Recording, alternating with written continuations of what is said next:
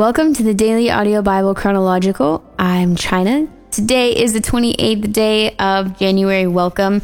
So great to be here with you today as we come together and finish out the week. This is where I will leave you at the end of um, at the end of the, the reading, the scripture. We still have the scripture to go through, but I am so thrilled, so stoked to be here today and to um, to come and we're not finishing this story today, but I'm finishing this part of the story with you today. And so let's jump in. We're in Genesis 46 through 47, finishing off with the Common English Bible for this week. Israel packed up everything he owned and traveled to Beersheba. There he offered sacrifices to his father Isaac's God. God said to Israel in a vision at night, Jacob, Jacob. And he said, I'm here. He said, I am El, your father's God. Don't be afraid to go down to Egypt, because I will make a great nation of you there. I will go down to Egypt with you, and I promise to bring you out again. Joseph will close your eyes when you die. Then Jacob left Beersheba. Israel's sons put their father Jacob, their children, and their wives on the wagons Pharaoh had sent to carry him. They took their livestock and their possessions that they had acquired in the land of Canaan and arrived in Egypt. Jacob and all of his children with him, his sons and grandsons, his daughters and his granddaughters, all of his descendants he brought with him to Egypt. These are the names of the Israelites who went to Egypt, including Jacob and his sons. Jacob's oldest son was Reuben. Reuben's sons were Hanoch, Pallu, Hezron, and Carmi. Simeon's sons were Jemuel, Jamin, Ohad, Jashin, Zohar, and Shaul, whose mother was a Canaanite. Levi's sons were Gershon, Kohath, and Merari. Judah's sons were Ur, Onan, Shelah, Perez, and Zerah. Ur and Onan both died in the land of Canaan. Perez's sons were Hezron and Hamul. Issachar's sons were Tola, Puvah, Lob, and Shimron. Zebulun's sons were Sered, Elon, and Jehiel. These are the sons Leah bore to Jacob in Padan Aram. Her daughter was Dinah. All of these persons, including his sons and daughters, totaled 33. Gad's sons were Ziphion, Haggai, Sean, Ezbon, Arai, Arodi, and Arilai. Asher's sons were Imnah, Ishva, Ishvai, Beriah, and their sister Sarah. Beriah's sons were Heber and Malchiel. These are their sons of Zilpah, whom Laban gave to his daughter Leah. She bore these to Jacob, a total of 16 persons. The sons of Jacob's wife, Rachel, were Joseph and Benjamin. To Joseph in the land of Egypt were born Manasseh and Ephraim. Asenath, daughter of Potiphera, priest of Heliopolis, bore them to him. Benjamin's sons were Bela, Becher, Ashbel, Ira, Naaman, Ehi, Rosh, Muppim, Huppim, and Ard. These are Rachel's sons who were born to Jacob, a total of 14 persons. Dan's son was Husham. Naphtali's sons were Jezreel, Bunai, Jezer, and Shalem. These are the sons of Bilhah, whom Laban gave to his daughter Rachel. She bore these to Jacob, a total of seven sons. All of these persons going to Egypt with Jacob, his own children, excluding Jacob's sons, wives, totaled 66 persons. Joseph's sons born to him in Egypt were two persons. Thus, all the persons in Jacob's household going to Egypt totaled 70. Israel had sent Judah ahead to Joseph so that Joseph could explain the way to Goshen. Then they arrived in the land of Goshen. Joseph hitched up his chariot and went to meet his father Israel in Goshen. When he arrived, he threw his arms around his neck and wept, embracing him for a long time. Israel said to Joseph, I can die now after seeing your face. You are really still alive. Joseph said to his brothers and to his father's household, Let me go up and inform Pharaoh and tell him, My brothers and my father's household, who are in the land of Canaan, have arrived. The men are shepherds because they own livestock. They've brought with them their flocks and herds and everything they own. When Pharaoh summons you and says, What do you do? Say, Your servants have owned livestock since we were young, both we and our ancestors, so that you will be able to settle in the land of Goshen, since Egyptians think all shepherds are beneath their dignity. Joseph went to inform Pharaoh and said, My father and brothers, with their flocks, herds, and everything they own, have come from the land of Canaan, and are now in the land of Goshen. From all of his brothers, he selected five men and presented them before Pharaoh. Pharaoh said to Joseph's brothers, What do you do? They said to Pharaoh, Your servants are shepherds, both we and our ancestors.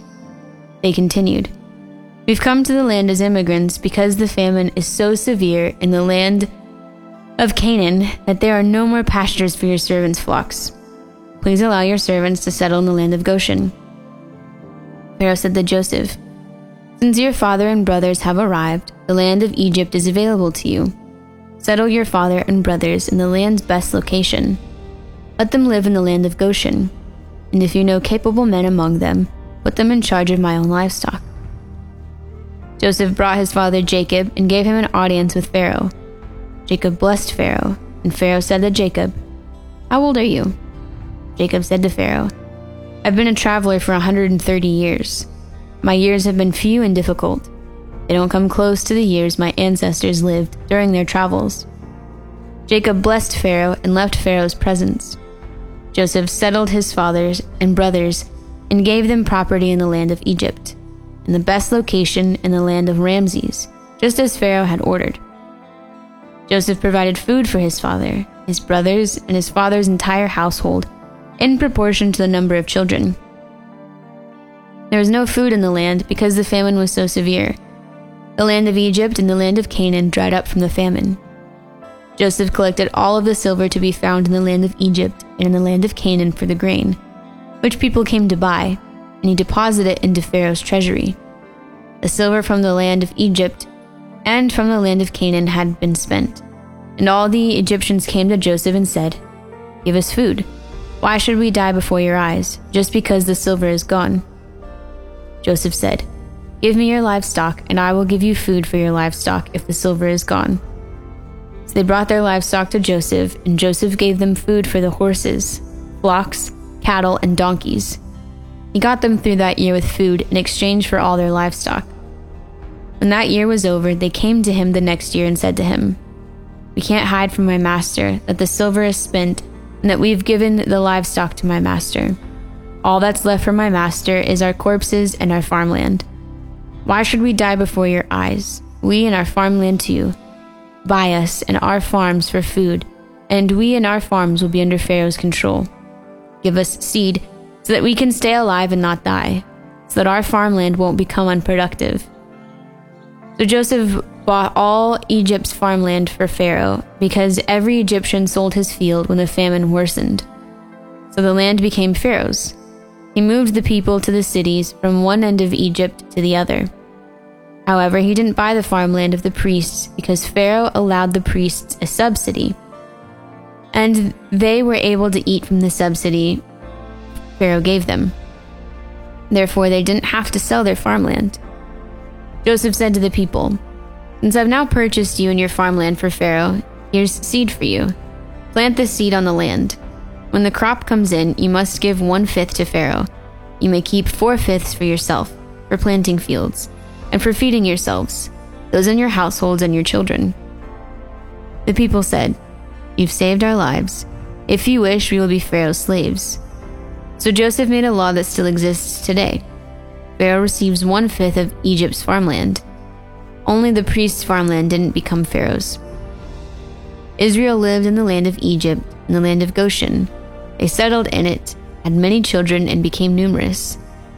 After Jacob had lived in the land of Egypt for 17 years, and after he had lived a total of 147 years, Israel's death approached. He summoned his son Joseph and said to him, If you would be so kind, Lay your hand under my thigh and be loyal and true to me. Don't bury me in Egypt. When I lie down with my fathers, carry me from Egypt and bury me in their grave. Joseph said, I will do just as you say. Israel said, Give me your word. and Joseph gave his word. Then Israel slumped down at the head of the bed. So today is the second to last day of the book of Genesis. So tomorrow you will finish that off with my mom and then begin the book of Exodus. And so as we finish out this part of the story, um, it's really interesting the way that things get set up. So we have uh, Joseph, who is second in command, and he has faithfully maintained this position. And now he is in a place where he is selling um, the storehouses. Like he he gathered up. He not only did he interpret the dream for Pharaoh, but he has been held like he's got the position to be responsible for storing up all of that grain and then to sell it. And so that's what's kind of happening here is the Egyptians are they're buying up the grain and then they are like, okay, we don't have any more silver, and then um, they're they're using their farmland, their cattle to have to use that as a monetary um, source to keep eating to stay alive, and so then Joseph, who's in this position for Pharaoh, is like, okay, great, like I have enough equity here. I'm gonna buy up all the land for Pharaoh, and um, except for these specific lands for the priests, those those stay the priests.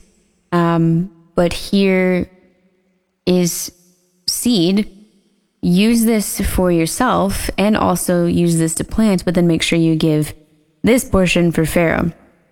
And so then they become enslaved. Now, this is the part that I kind of got almost like stumbled up on because I was like, okay, I'm out. Do the Egyptians just then turn into the Israelites here? And then like this is the slavery part? But no, you'll you'll read that um, in the next two days. But um, yeah, so everything kind of seems like it's working for each other. And then um, within the within Joseph's family, where remember he brought 70 there's 70 of them that he he all brought together into the land of Egypt and they are I mean 70 people doesn't seem that intimidating right?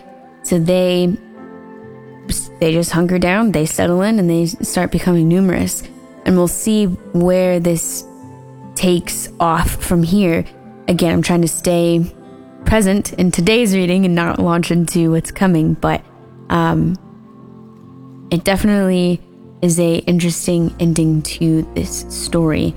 But um, I've so enjoyed reading the story of, of Joseph and just the man of integrity that he was and that he chose to be, even when he had a lot of reasons that he didn't have to.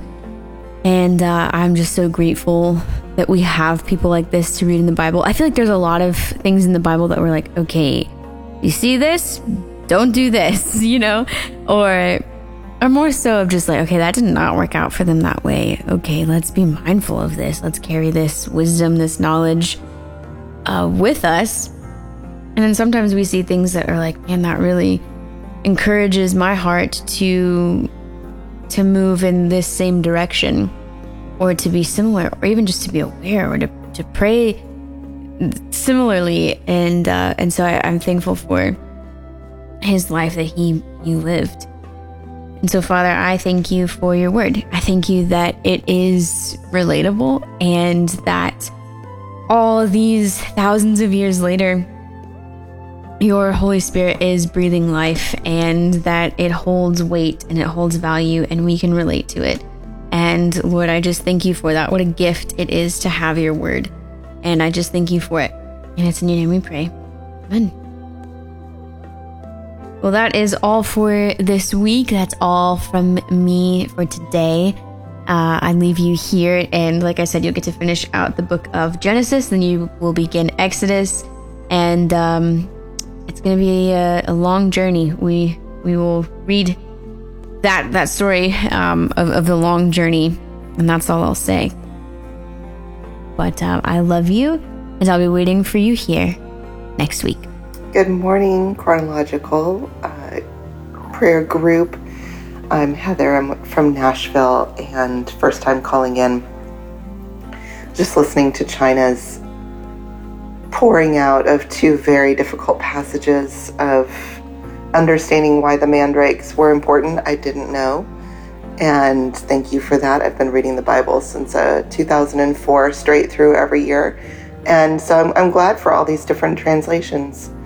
And then for Dinah, I'm crushed by that passage every year that I read because of being a survivor of rape. And I took a self defense class this year, and it really spurred me on to refer to myself in regards to anything as a survivor. And I don't know that I'm ever going to be an overcomer uh, because that changes you forever, but I do want to be freed and so this is my prayer request for myself and perhaps anyone else that's struggling. 40 years later, I, uh, I do want to have the triggers removed so that I can trust people. I, I don't want to attract anyone that would hurt me. Um, and, and I feel like I'm in a, in a loop that's not help, healthy in regards to my, my thought life, in regards to trusting um, men. So please, Lord, I just want to lift up myself and anyone else that's struggling with trauma. Help these triggers to be removed and help us to live in peace in our minds and our thought lives and our relationships. So just want to thank you so much all for your prayers. I love them every day and I hope you all have a wonderful year. Happy 2023 to you all. Thank you, Lord. Last year I started a little business and the inventory that I bought. I probably bought too much. Um, and then that inventory has an expiration, and so now I have debt um, left over from last year, and I just need guidance on what inventory to buy for this year. Um, it's a very small business and um, in a small community. And I am just needing prayer for how to move forward. This is Adrian, his mighty tortoise. Debbie, I'm just checking in on you from early January. Um, if you go back and listen to um, the first caller on January 11th, uh, Valerie, she was a first time caller. She spoke beautifully over you, and I urge you to go back and listen to her.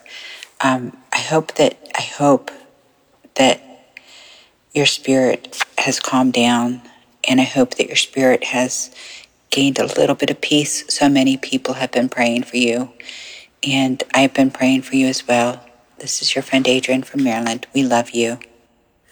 Good morning, fam. This is Emma in Indiana, um, first time DAB seer, um, long time d- dabber.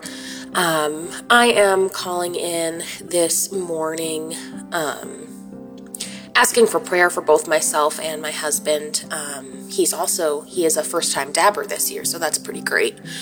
Um, but I'm just I'm reaching out and asking for prayer.